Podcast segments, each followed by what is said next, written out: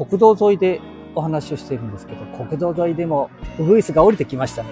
聞こえてますかね？えー、ここは愛知県知多半島、ね。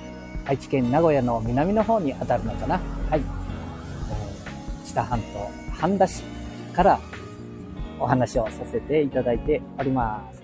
今日はね、ここ愛知県半田市亀崎っていうところで潮干祭りね、えー、国、ユネスコにも登録されております。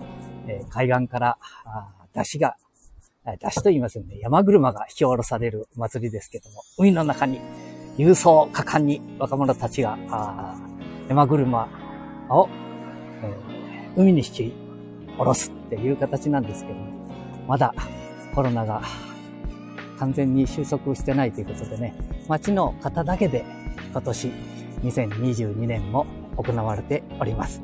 で、私もね、遠く離れたところから、えー、写真の1枚2枚、本当に遠く離れたところから写させていただきました。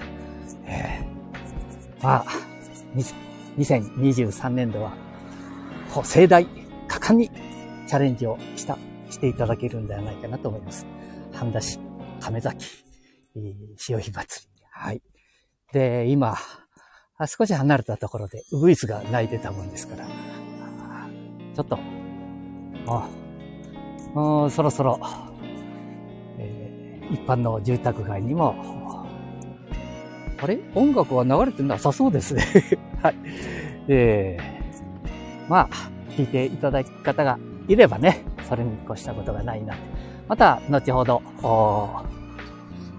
ライブ。させていただきますので、よろしくお願いします。はい。じゃあまたね。うん。じゃあまたね。じいちゃん。はは、じいちゃん。ああ。ちょっと今日重たい バッグを持ってきているからね。